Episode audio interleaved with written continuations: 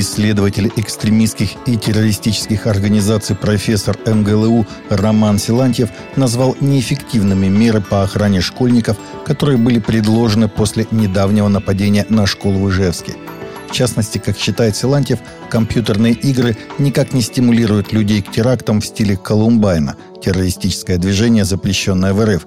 И никто из российских колумбайнеров игроманом не был – Борьба с компьютерными играми приведет к бессмысленной трате времени и ресурсов, в то время как надо заниматься более серьезными вопросами, заявил Силантьев Интерфаксу после презентации книги «Сатанисты против биомусора. История мизантропической идеологии в России».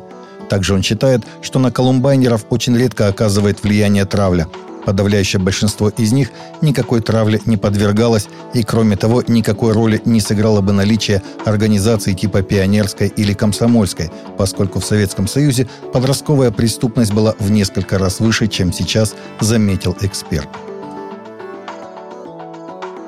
Совет при президенте по кодификации и совершенствованию гражданского законодательства не поддержал проект закона о регулировании порядка и последствий отобрания ребенка при возникновении непосредственной угрозы его жизни или здоровью, заявил в четверг председатель Совета, глава Комитета Госдумы по госстроительству и законодательству Павел Крашенинников. Речь идет о проекте закона группы сенаторов РФ, в частности Елены Мизулиной и депутатов Госдумы. По мнению Совета, он содержит большое количество противоречий и неточностей, которые могут только усугубить положение ребенка и подвергнуть его жизнь и здоровье большей опасности, сказал журналистам по итогам заседания Совета Павел Крашенинников. Некоторые католические священники в Никарагуа призывали к захвату воинских частей и убийству президента, заявил президент страны Даниэль Артега – Католическая церковь использует своих епископов здесь, в Никарагуа, чтобы совершить государственный переворот. С каких пор священники нужны для госпереворотов, заявил Артега на мероприятиях по случаю 43-й годовщины создания национальной полиции. Выступление транслировалось по государственному телевидению. По словам президента, часть священников в стране убеждала паству совершить переворот, рассказывала о захвате воинских частей и призывала физически ликвидировать его самого.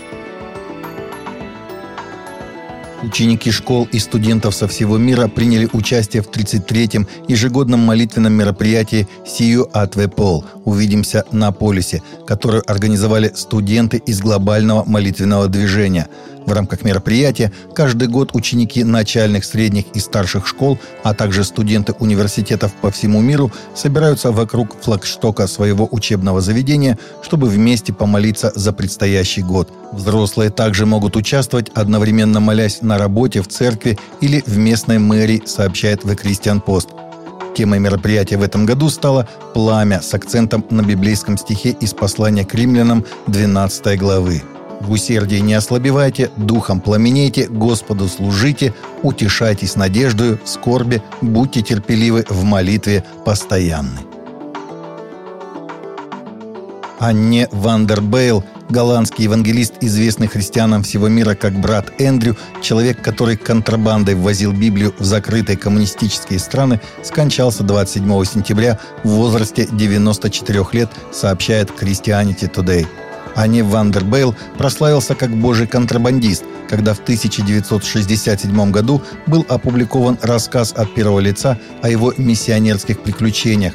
Проскальзывали мимо пограничников с Библиями, спрятанными в его синем Volkswagen Beetle. Книга «Божий контрабандист» была написана совместно с журналистами-евангелистами Джоном и Элизабет Шерилл и опубликована под его кодовым именем «Брат Эндрю». Книга разошлась тиражом более 10 миллионов экземпляров и была переведена на 35 языков. Книга вдохновила многих других миссионеров-контрабандистов, обеспечила финансирование служения Вандербейла, открытые двери и привлекла внимание евангелистов к бедственному положению верующих в странах, где христианская вера и практика были незаконными. «Я не евангельский каскадер», — сказал Вандербейл. «Я просто обычный парень. То, что я сделал, может сделать любой». Статья, опубликованная CNN во вторник с заголовком «Для некоторых христиан тревога восхищения может занять всю жизнь», изобразила эсхатологическую доктрину о скором возвращении Иисуса Христа за церковью как хроническую проблему. CNN, исследуя социальные сети бывших евангельских христиан, покинувших церкви, заметили, что те более всего страдают от преследующего их страха будущего восхищения.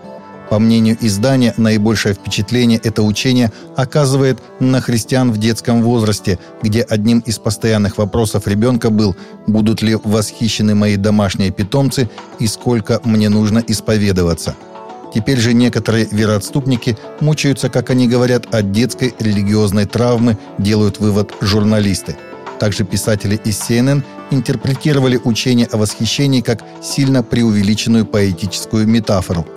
Учение о восхищении у евангельских церквей в основном основано на послании фессалоникийцам апостола Павла – Таковы наши новости на сегодня. Новости взяты из открытых источников. Всегда молитесь о полученной информации и молитесь о мире.